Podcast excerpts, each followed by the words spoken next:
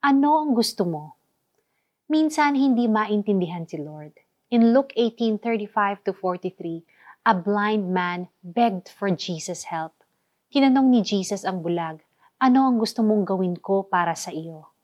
Obvious ba? The man was blind. For sure as God, Jesus knew that the beggar wanted his eyesight to be restored. But maybe this is not the point of Jesus. Alam niya ang gusto ng bulag pero ito ba talaga ang gusto ng bulag? In other words, alam ba ng bulag kung ano talaga ang gusto niya o ang gusto niya ay sign lang ng mas malalim na hangarin? Makikita ang malalim na hangarin ng bulag when he shouted, Jesus, Son of David, have mercy on me. His use of the title Son of David shows that kinikilala niya si Jesus as Messiah the promised Savior King of Israel. And because of the prophecies that the Lord would restore sight to the blind, alam niya na makakakita lang siya kapag dumating na ang promised Messiah. So when Jesus asked him kung ano ang gusto niya, he seemed to be saying two things. Ang makakitang muli at ang makita si Jesus, the Son of David, the Messiah.